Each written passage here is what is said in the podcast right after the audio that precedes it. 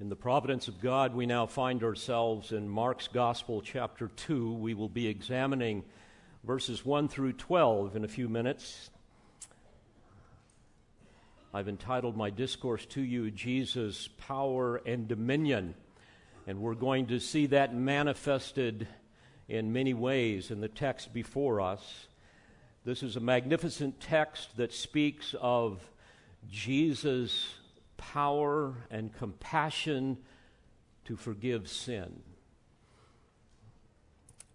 And I'd like to think about that with you for a moment. You know, our greatest burdens are because of sin. Our sin, the sins of others. And our greatest need is forgiveness, right? We need that every moment of the day. And to capture the solemnity of those realities, before we look at the text, I wanted to remind you of John Bunyan's testimony in this regard in his allegory found in the Dream, written in his great work, The Pilgrim's Progress. Here's what he said. As I walked through the wilderness of this world, I came to a place where there was a den. Inside, I lay down to sleep, and as I slept, I had a dream. In my dream, I looked up and saw a man clothed in rags, standing in a certain place with his face turned away from his home. He carried a book in his hand and a great burden on his back. As I watched, I saw him open the book and begin to read. And as he read, he wept and trembled. Then, not being able to contain himself any longer, he cried out in anguish, asking, "What shall I do?" He speaks of living in a wilderness, which refers to a place of desperation, a place of desolation, a place of distress and drought, a place of hardship, temptation. And all we have to do is look around us and see that this is the wilderness in which we live. He spoke of the world, this wilderness of this world. And we know biblically that he's referring to the realm of Satan's rule in opposition to Christ. 2 Corinthians 4:4 tells us that Satan is the god of this world. 1 John 5:19 tells us that the whole world lies in the power of the evil one. And we're told in 1 John 2, verse 15 and following, "Do not love this world, nor the things in the world. If anyone loves the world, the love of the Father is not in him. For all that is in the world, the lust of the flesh, the lust of the eyes, the boastful pride of life, is not from the Father, but is from the world." Bunyan spoke of being clothed in rags. He was aware of this. And of course, this is referring to the rags of our sinfulness, reminiscent of Jesus' parable in Matthew 22. You will recall that a man was invited by the king to attend his son's wedding, but he was rejected because he wore his own clothes rather than the clothes that were provided for him by the king himself. So Bunyan was very aware of his desperate need for the robes of righteousness. As we read in Romans 13:14, we need to put on the Lord Jesus Christ. He mentioned how his face was turned away from his home. This speaks of Luke's account in Luke 14:26, where Jesus says, "If anyone comes to me and does not hate his own father and mother and wife and children and brothers and sisters, yes, and even his own life, he cannot be my disciple." In other words, our love and our devotion to Christ must be so strong that our love and devotion to everything else is, in comparison, hatred. And we see here that he carried a book in his hand. Of course, this refers to the Bible. The Holy Spirit uses his word to bring conviction. He was sent to the world to bring conviction of sin, righteousness, and judgment. 2 Timothy 3:16, we're familiar with that great text, that all Scripture is inspired by God and profitable for teaching, for reproof, for correction, for training in righteousness, so that the man of God may be adequate, equipped for every good work. And then he makes the statement that he had this great burden on his back. Do you remember that burden on your back when you came to saving faith in Christ? That burden of sin that was weighing you down? That's what he's referring to. He was deeply aware of his own sin and God's judgment. Unlike the Pharisees that were publicly bragging about perceived righteousness, we read in Luke 18:13 that the tax collector, standing some distance away, was even unwilling to lift up his eyes to heaven, but was beating his breast, saying, "God, be merciful to me, the sinner." And because of all this, Bunyan says, "What shall I do?" And there he's using the language of the Philippian jailer. In Acts 16:30, who you will recall fell before Paul and Silas and said, "Sirs, what must I do to be saved?" Bunyan goes on to say, while still in this condition, he returned to his home, not wanting his wife and children to perceive his distress. He restrained himself as long as he could, but he couldn't hide it for long, however, because his anguish only increased. And finally, he bared his soul to his wife and children and began to talk to them. "Oh, my dear wife," he said, "and my children, the fruit of my body, I, your beloved friend, have lost all peace because of a great burden weighing heavily upon me. What's more, I have been informed that our city is most certainly going to be burned with fire from heaven. And unless some way of escape can be found by which we can be rescued, all of us, you, my wife, and sweet children, as well as myself, will come to a dreadful end in this terrible destruction." At this, his family was greatly perplexed. Not that they believed there was any truth in what he was saying, but they feared he was losing his sanity. Since nightfall was approaching, they quickly helped him to bed, hoping that some sleep might settle his troubled mind, but the night was as disturbing to him as the day. And instead of sleeping, he groaned and cried all night. When morning came, his family asked him how he felt. He said, "Worse and worse." Once again, he began to tell them about his fears, but they were not receptive, and their hearts began to harden. They also thought that perhaps they could drive the mental illness away by treating him harshly and rudely. Sometimes they ridiculed him, sometimes they rebuked him, and sometimes they totally ignored him. Consequently, he began staying in his own room, pitying and praying for his family, and also grieving over his own misery. At times, however, he walked alone in the fields, sometimes reading and sometimes praying. He spent several days this way. The story goes on to talk about how eventually an evangelist came along and shared with him the good news of the gospel. And he tells the story of many things that happened to him. And finally, on his pilgrimage, he reaches the cross. And here's what he says. "Now, I could see in my dream that the highway Christian was to travel on was protected on either side by a wall. And the wall was called salvation. Burdened, Christian began to run up the highway, but not without great difficulty because of the load he was carrying on his back. He ran this way until he came to a place on somewhat higher ground where there stood a cross. A little way down from there was an open grave.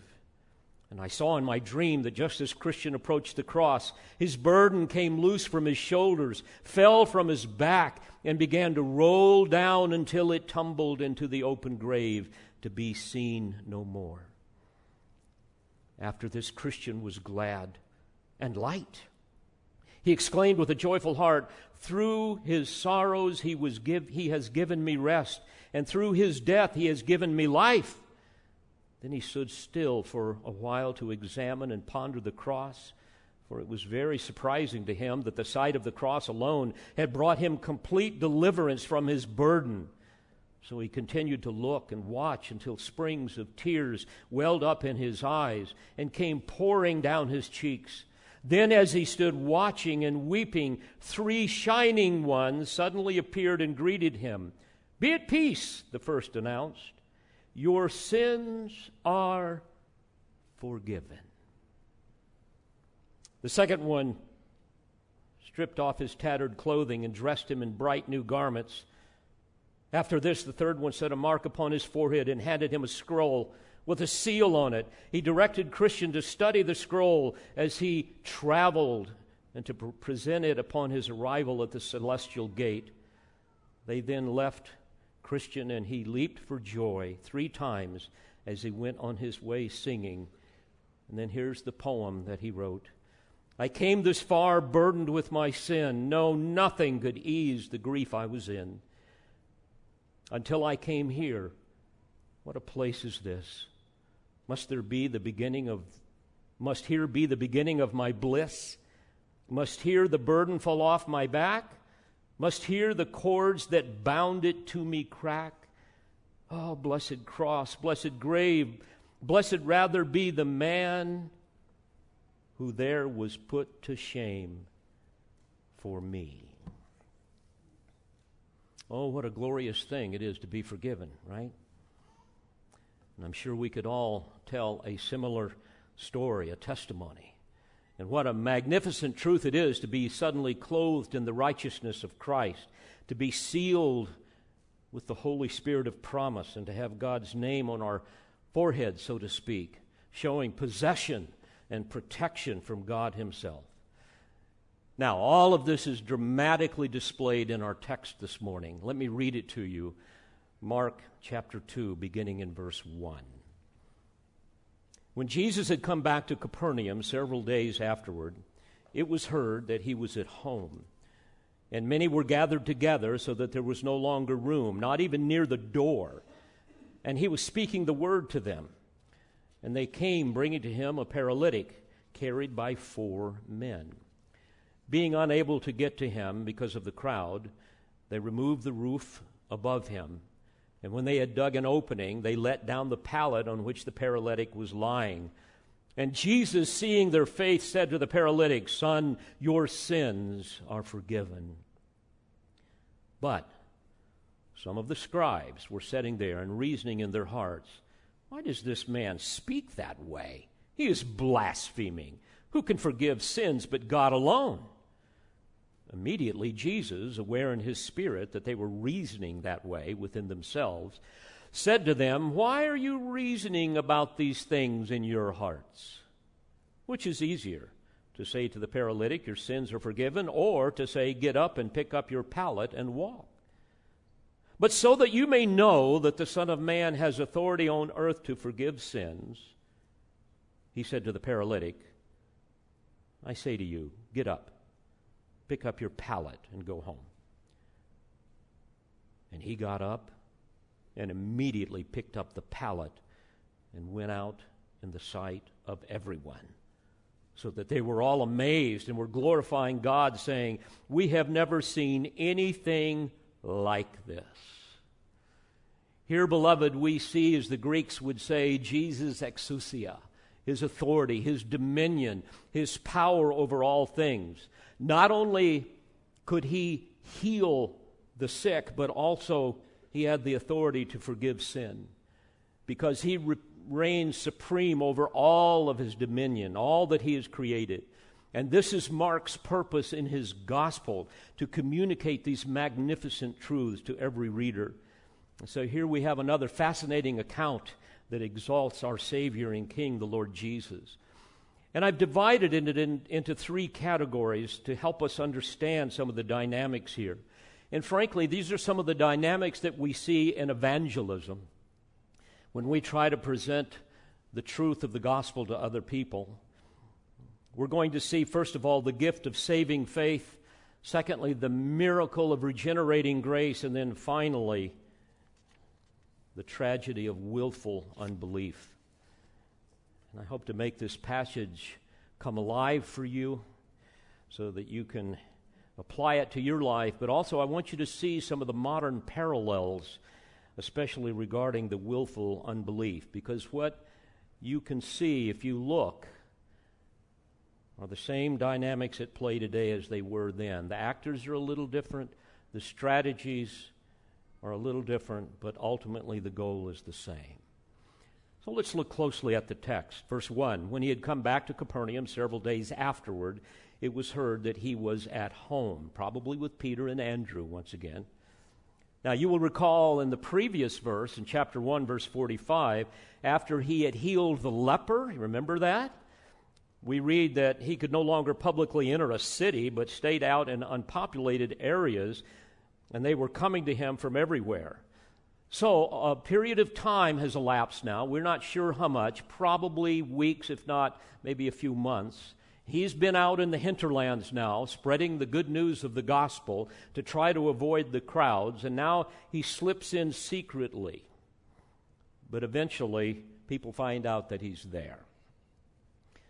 Verse 2, and many were gathered together so that there was no longer room, not even near the door.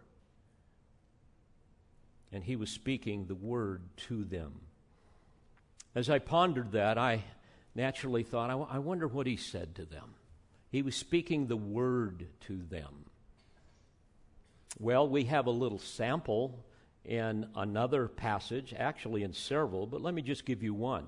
Later on in Mark chapter 8, beginning in verse 34, we read, and Jesus summoned the crowd with his disciples and said to them, if anyone wishes to come after me, he must deny himself and take up his cross and follow me.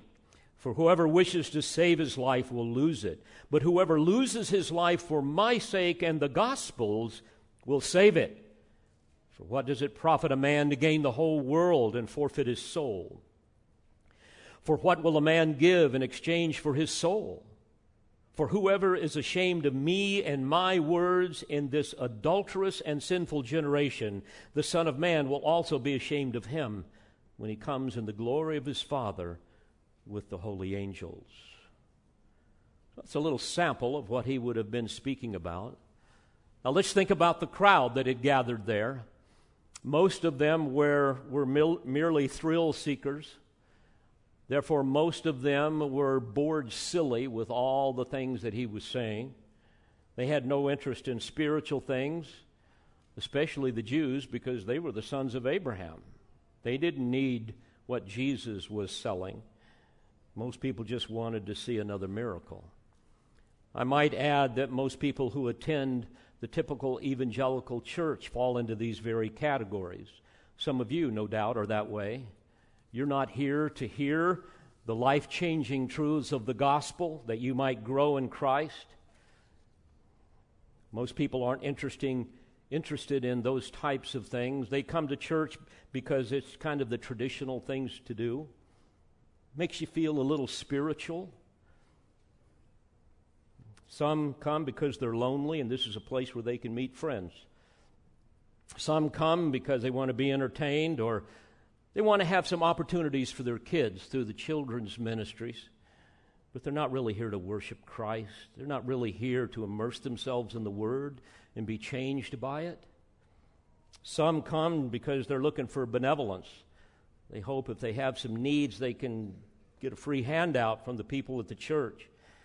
And of course, then there are those who come for the right reasons. And I know the vast majority of you are here because you want to see Jesus. In fact, I have a plaque right here in front of me that is engraved, and it says, "We would see Jesus." Now, I have to laugh when I think about this. Imagine right now if Jesus was traveling around Middle Tennessee and he was healing people, and word gets out. Just imagine what that would be like. And then we announce that Jesus of Nazareth is going to be speaking at Calvary Bible Church today. Why, we would have to have the National Guard brought in to direct traffic. There's no way that you would be able to come in here. Plus, you would have all of the mob violence. My goodness, you would have all of the leftists out there waving their stuff and, And, you know, because Jesus wasn't, you know, affirming their agenda. But most people would come because they would want to see those miracles or whatever. By the way, Jesus is here today. You realize that? And I might add that Jesus is still performing miracles. When you have the chromosomes of a mother and a father come together and create a child, that is a miracle of God. An even greater miracle is when a person who is absolutely lost and dead spiritually suddenly is born again. That's the miracle of regeneration. So that's most of what was there at the door. But there was also a hostile group in attendance. This was a group that stalked Jesus like a pack of hungry hyenas. They were called the Pharisees. These were the gatekeepers of religious Judaism. Think of it this way. This was the first century cancel culture. That's what they were all about. They had their own political agenda. By the way, Pharisee means separated one, and there were about 6,000 of them in the first century. They considered themselves to be the most spiritual.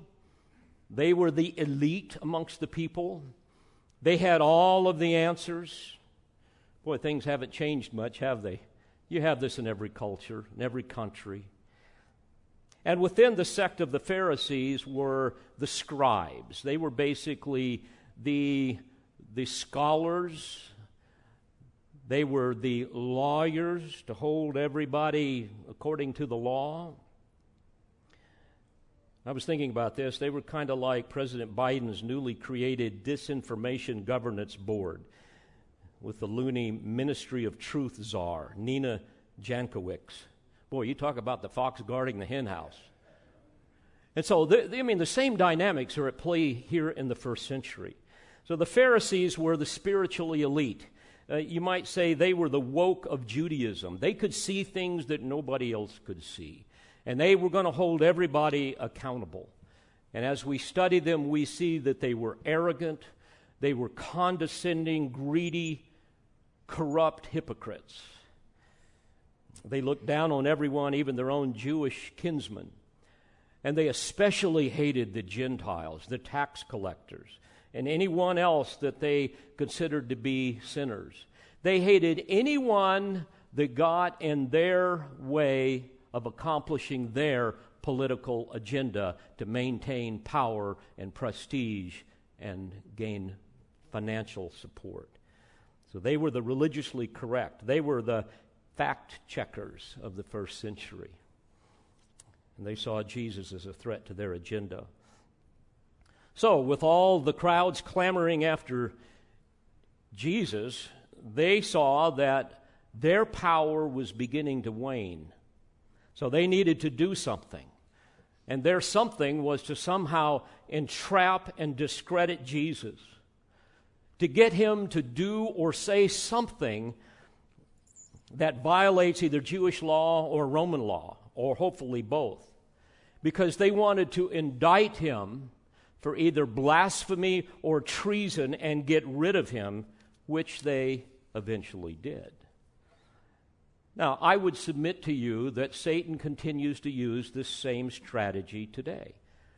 You may not see it, I hope you will, after what I have to say, but the same type of thing goes on today. Satan hates Christ and all that belong to him, and he wants to eradicate Christianity, authentic biblical Christianity. And he will do this through legalizing unrighteousness and criminalizing righteousness, and then prosecute those who refuse to obey their standards of law, his standard of law and morality. And this has been and still is the priority of what is called cultural Marxism that is so dominant in our culture today. I want you to see the parallels. I want you to connect the dots with what's happening today and what Satan has done down through the years. We know that in the first century, Satan attacked Christ and all those who belonged to him through the elites of the first century. The same dynamics are at play today. Now, what's sad is most conservatives, many of which really don't know Christ, they focus on the material or the economic aspects and failures of socialism, Marxism. But they ignore the far greater, more nefarious goal of Marxism, and that is to eradicate all religion through militant atheism. And gullible Christians of all political stripes, not just Democrats, Republicans as well, they fall for this, even the clergy. And they are blissfully ignorant of Marx's goal of an atheist utopia. Karl Marx said, "Religion is the opium of the people." Communism begins where atheism begins. Communism abolishes eternal truths. It abolishes all religion and all morality. Satan's up to the same type of thing.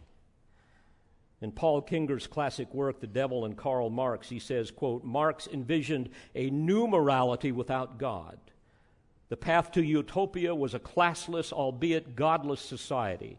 The classless society, which would be a workers' paradise, would," said Marx, "make its own history.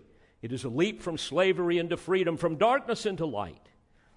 Belief in God stood in the way of the totalitarian desire to transform human nature. God was a competitor to communist control of the body, mind, and spirit of man that Marx and Lenin wanted to redefine in their image. Now, it should be no surprise that Marx, who was thoroughly satanic, I mean to the core, wanted to fundamentally change human nature. I mean, naturally, Satan wants his own version of regeneration, right? He's the master counterfeiter. He wants to make a man a new creature in Satan. And that Americans cannot see the evils of Marxism invading our country, as well as many evangelicals, is a testimony to the satanic forces behind it. Now, the left's never-ending obsession with social justice and redeeming what they consider to be marginalized people groups, no matter how statistically almost irrelevant they are. I mean, less than 1% of the population are transgender, for example. Nevertheless, the fact that they move towards somehow freeing all of these people should be a testimony to the nefarious goal that they have in mind. I mean, we live in a society filled with victims these days, except for Bible-believing, born-again Christians. Again, Kinger explains the left's relentless search for victims, which is a baffling phenomena, if you stop and think about it, that can only be explained by Satan's use of cultural Marxism. Here's what he says. "In a crucial respect, classical Marxism and cultural Marxism will always bear an essential, enduring commonality, one that explains a lot about today's modern left. Both classical Marxists and cultural Marxists see history as a series of struggles that divide the world into hostile, antagonistic groups of oppressors and the oppressed. Both seek out victim groups as the anointed group that will also serve as society's redeemer group. The victim group becomes the agent for emancipation and ushering in the new and better world. The Marxist must always, then, be on the search for the newest victim class, which in turn must always be made aware of its victimization. Its consciousness must be raised. In classical Marxism, that was simple. The victim group was identified by class and economic realities. It was the proletariat. It was the factory worker. But in cultural Marxism, this has not been so simple because the culture is always changing. The victim group is constantly being searched for anew by the cultural Marxist. The group one year might be women, the next year African Americans, the next year another group. Today there's a hard push by cultural Marxists to tap the LGBTQIA plus movement as the championed victim group. Lesbians, gays, bisexuals, transgenders, queer persons, intersexuals, asexuals, and on and on. Thus, a leading cultural Marxist like Angela Davis could stand at the January 2017 Women's March in Washington, D.C., before a sea of oblivious girls wearing pink hats modeled after their genitalia and recite a litany of politically correct grievances. In her casting about for victim groups, the former communist bloc cheerleader hailed the transgendered Chelsea Manning. She hailed trans women of color, our flora and fauna, and intersectional feminism, and denounced white male heteropatriarchy, misogyny, Islamophobia, and capitalist exploitation. Victims, victims, victims, end quote. Well, my point with all of this is to get you to see how Satan is at work today, and Satan is the master counterfeiter. Satan has his own standard of unrighteousness, shall we say. He has his own standard, his own law, and he will do it, he will punish anyone who will violate it. And hence, he used the Pharisees in the same way. They had their own standards, and anybody that didn't follow what they said were in trouble. Progressive, democratic, cultural Marxists in the 21st century is the same way. And they really have a pattern that they use. This is what the Pharisees did. This is what the cultural Marxists do today. And I think we have this list that can go on the screen. First of all, they would criticize. Criticize, criticize, criticize. I mean, think of critical race theory, manufactured outrage, endless hunt for microaggressions, and so forth. But then they would move from criticizing to propagandize. They would spread lies and misinformation. And we see this all the time in our culture. And then they would organize. That's what Barack Obama was, a community organizer. Mobilize the disenfranchised groups to somehow promote their agenda. And then they would legislate. Let's make laws that Christians absolutely cannot obey. I mean, can you get any more depraved than children being exposed to drag queens? And then that's followed up with incarcerate and ultimately eradicate. And dear friends, we see this diabolical dynamic at play in the Pharisees in the first century throughout Jesus' ministry until finally the masses said, "Crucify him." Now, back to the crowd. They're listening to Jesus, including these wicked Pharisees and scribes that are embedded with them.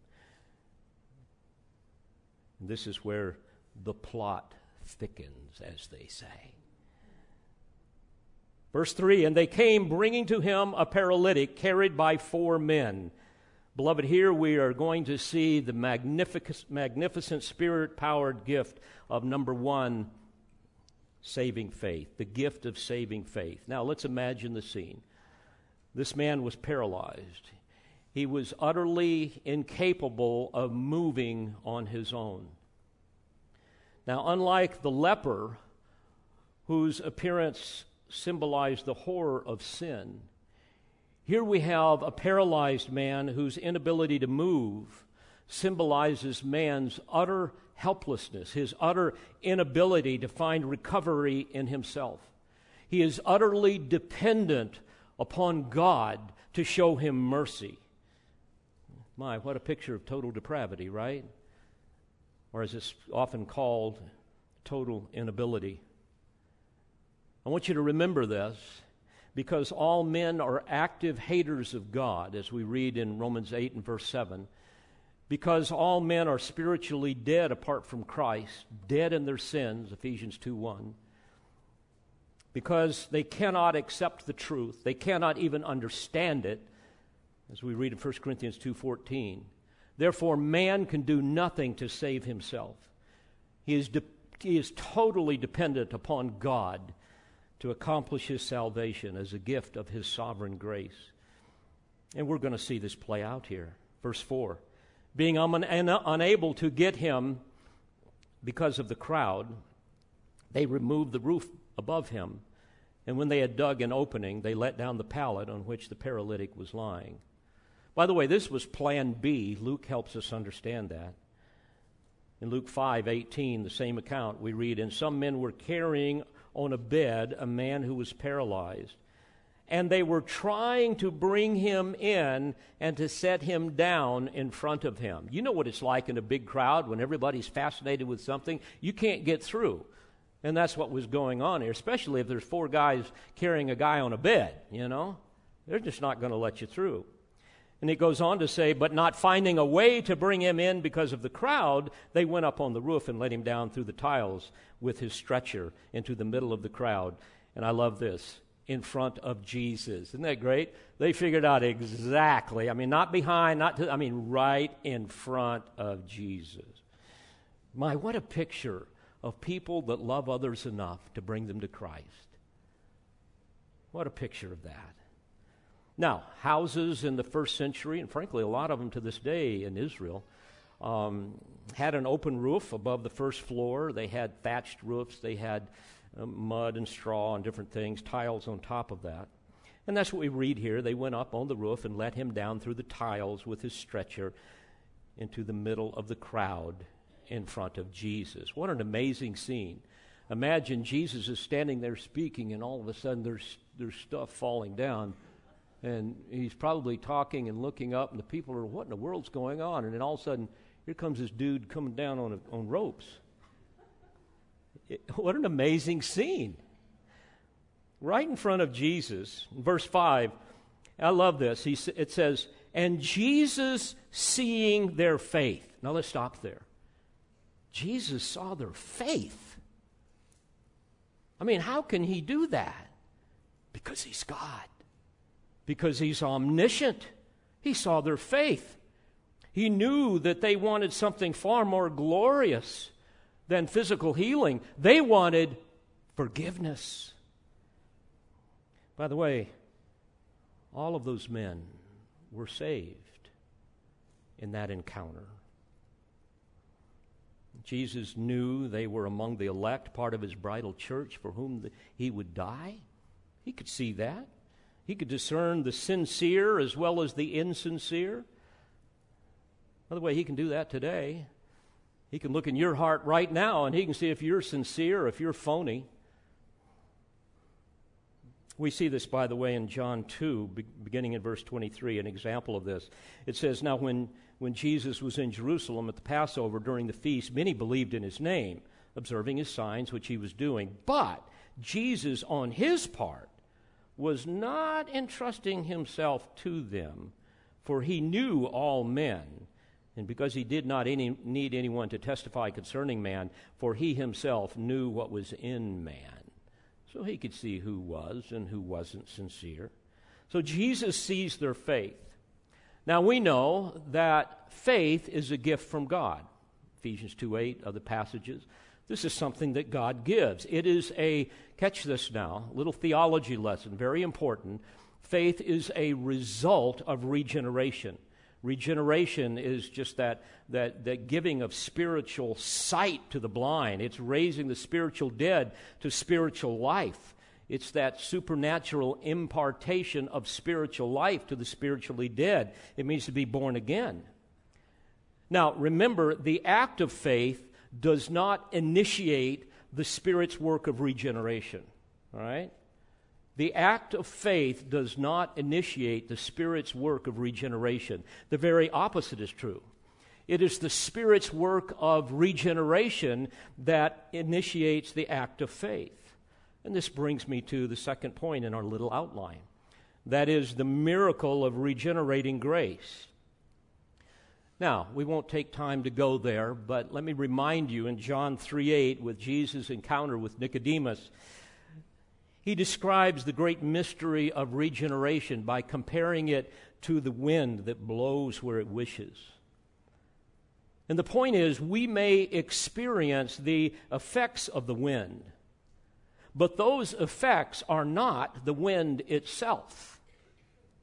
In the same way, we can see the effects of regeneration, but those effects are not regeneration itself.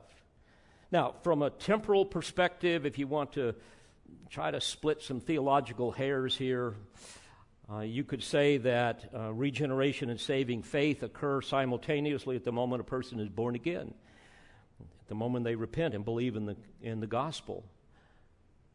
But simultaneity does not rule out causality. One still causes the other. Let me give you an example of this from Scripture. In 2 Corinthians 4:4, you recall where Paul illustrated this by comparing regeneration to the giving of spiritual sight to the spiritually blind eyes of a sinner, so that they can see the light of the glory of Christ. And, of course, we can understand that, can't we? As soon as blind eyes are opened, what happens? They instantly perceive light. However, seeing light didn't cause the eyes to be opened, right? His sight was the consequence of his eyes being opened. The same thing is true in regeneration. So what has been going on here? These men, by the power of the Spirit, have been convicted of their sin. Somehow, in God's great love, He's calling them to Himself. They have heard the truths of the gospel. They know who Jesus is. And then by the miracle of regeneration, He's opening their eyes now to see the light of the glory of Christ and give them the gift of faith. And then, of course, the result of regeneration is sanctification. We're made a new creature in Christ. The old things pass away, and we begin that process of being conformed into the likeness of Christ. So Jesus knew these men were sheep of his pasture. I think of John 6:37, where Jesus says, "All that the Father gives me will come to me." And obviously he knows who the Father has given to him. All that the Father gives me, the one who comes to me, I will certainly not cast out. Heaven, not to do my own will, but the will of him who sent me. This is the will of him who sent me, that of all that he has given me, I lose nothing but raise it up on the last day. So this helpless man and his friends had faith in Jesus to heal this man physically and to heal them all spiritually. Verse 5, and Jesus, seeing their faith, said to the paralytic, "Son, your sins are forgiven." By the way, the Greek construction here indicates that there were some specific sins that Jesus was very aware of. And obviously this man was too.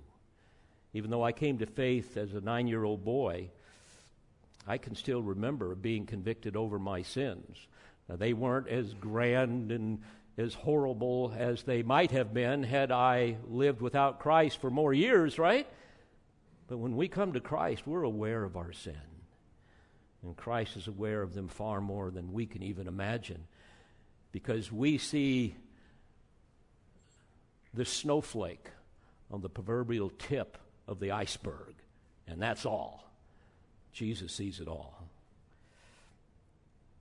So he says, "Your sins are forgiven." Jesus knew that they longed for forgiveness as well as healing, and instantly now this man that was paralyzed both physically as well as spiritually receives new life. Boy, this is the miracle of regeneration, isn't it? We're given a new nature. One day we're going to get the new body. I'm not paralyzed right now, but as I get older, I feel things kind of moving in that direction. We all do. Your sins are forgiven. Yes, you are guilty, but you, because of your faith, have been pardoned. Oh, what glorious words. Beloved, this is our greatest need, forgiveness of sins. It reminds me of that verse in the lyrics of David Phelps's hymn, "It is well with my soul, my sin," we sing. Oh, the bliss of this glorious thought. My sin, not in part but the whole, is nailed to the cross, and I bear it no more. Praise the Lord, praise the Lord, oh, my soul. Words of Paul's sermon to the men of Israel comes to mind. In Acts 13:38, we read what he said. "Therefore, let it be known to you, brethren, that through him forgiveness of sins is proclaimed to you. And through him, everyone who believes is freed from all things from which you could not be freed through the law of Moses." In other words, you can't earn your way into the kingdom. And likewise, Paul said in Ephesians 1, beginning in verse 7, "In him we have redemption through his blood, the forgiveness of our trespasses, according to the riches of his grace, which he lavished on us." Oh, dear friends, please hear this. Jesus forgives sin. He paid the penalty of our sins. He nailed them to the cross. You know, you can either trust Jesus to be your Savior. You can either trust Jesus to be the one who paid for your sins, or you can reject him and you can pay for your own sins in the eternal torments of hell. Well, this was too much for the religious elites. The Pharisees could see their power slipping away. So it was time to, you guessed it, criticize, propagandize, organize, legislate, incarcerate, and eradicate. And so they set the whole thing into motion. And we're going to see this throughout Jesus' ministry. And here we come to the tragedy of willful unbelief. Verse 6, "But some of the scribes were sitting there and reasoning in their hearts, 'Why does this man speak that way? He is blaspheming. Who can forgive sins but God alone?'" Well, you know what? That is true. And that was exactly Jesus' point, that he was God. And to claim equality of God, of course, in Judaism was the worst blasphemy of all. I must remind you and warn you that Jesus has the authority to forgive sins. I think of what he said in Matthew 28:18, "All authority has been given to me in heaven and on earth." And Jesus said in John chapter 5, beginning in verse 22, "For not even the Father judges anyone, but he has given all judgment to the Son." Then he continues in verse 27, "He gave him authority to execute judgment because he is the Son of Man. Do not marvel at this, for an hour is coming in which all who are in the tombs will hear his voice and will come forth, those who did the good deeds to a resurrection of life, those who committed the evil deeds to a resurrection of judgment." And we see various passages that describe the judgment where Jesus will stand as the Holy One who has been offended and who will pronounce that judgment. We see the Great White Throne judgment in Revelation 20, for example.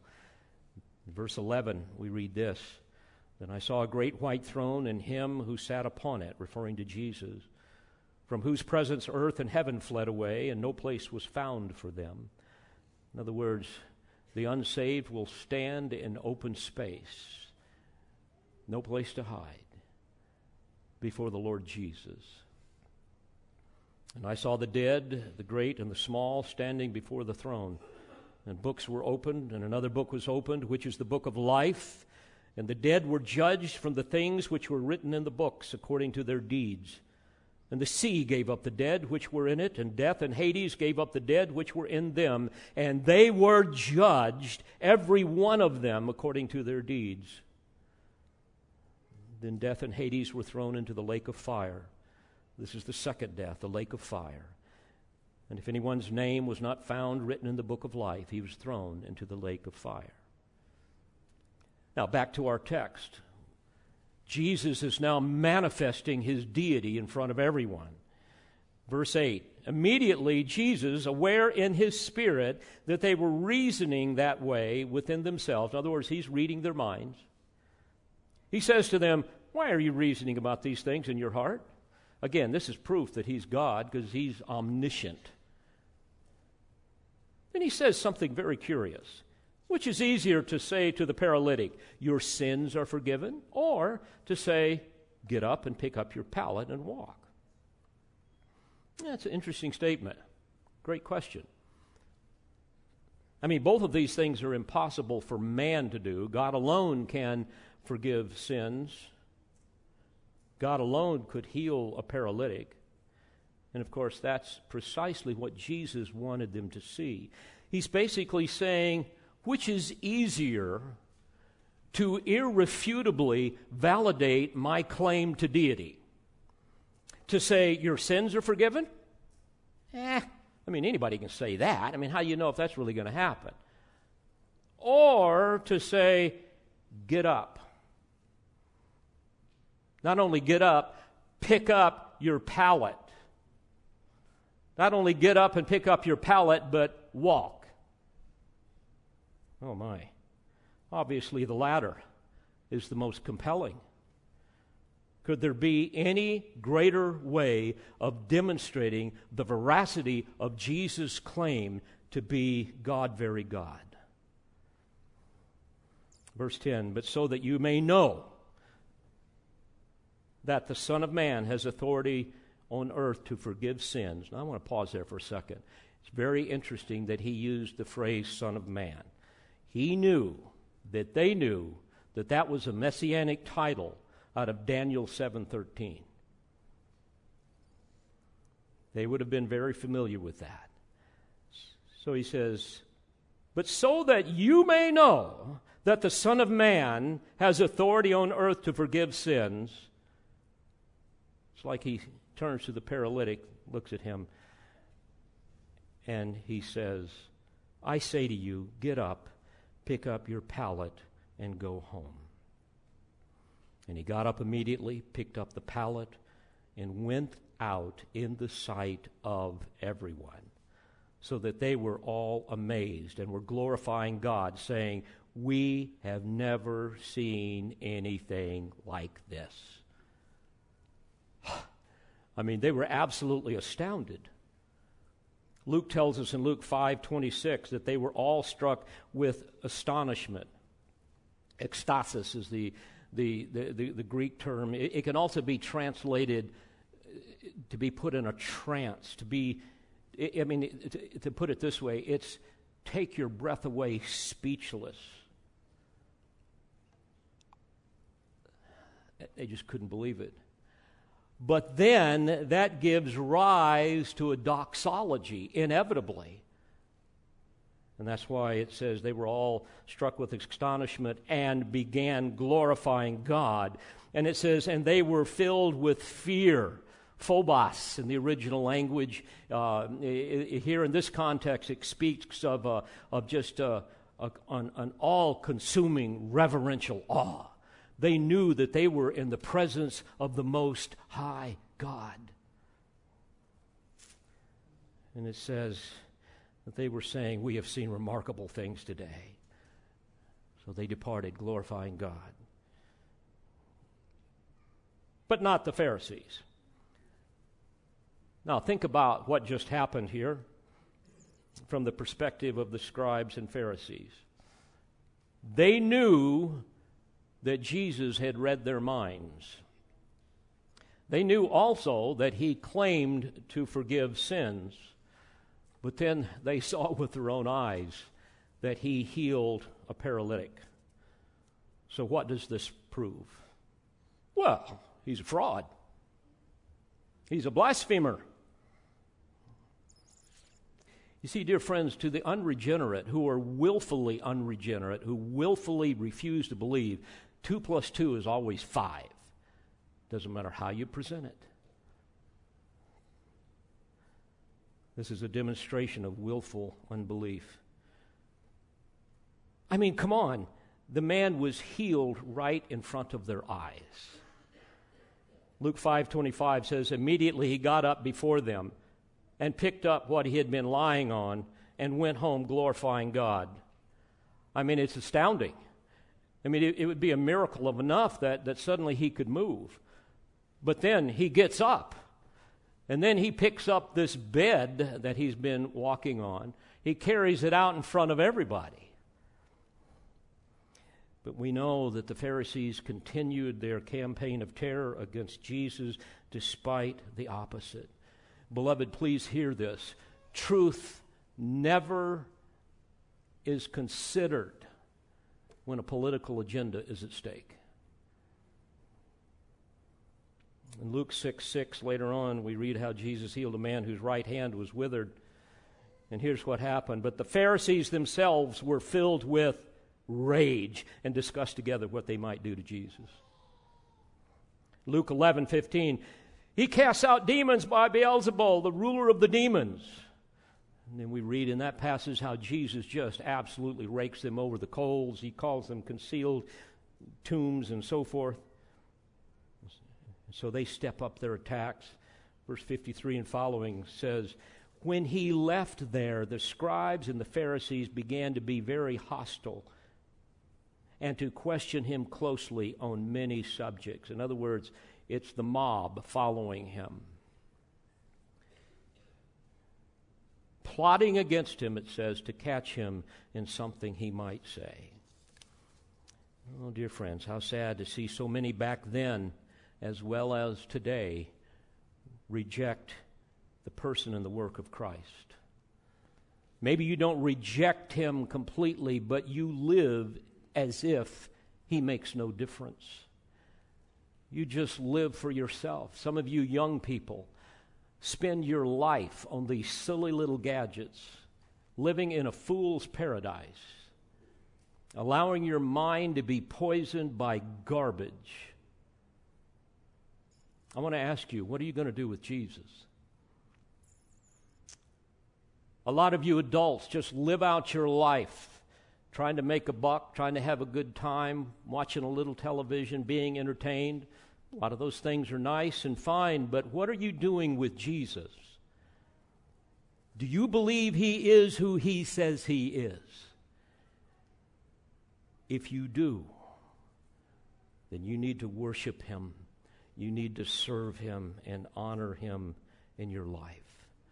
And for those of you who know nothing of what I'm talking about, it's because you have never become fully convinced of the heinousness of your sin and how offensive it is to a holy God. And until you come to that place by the power of the Spirit, you will never long for the forgiveness that only Christ can give. And I pray that today will be that day. Well, isn't it wonderful that we serve a living Christ who has the power and the authority and the dominion over all things, and that he has saved us by his grace? Oh, what a glorious Savior. Let's pray together. Father, thank you for these eternal truths that speak to our hearts so clearly.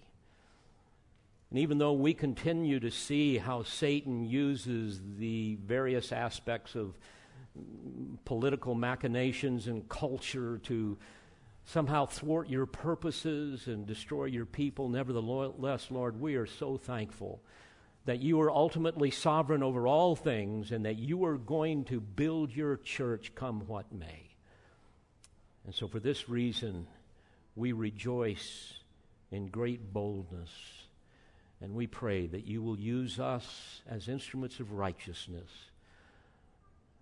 to bring the gospel to those that are in desperate need of healing, not just physically, but spiritually. We thank you. We give you praise. In Jesus' name, amen.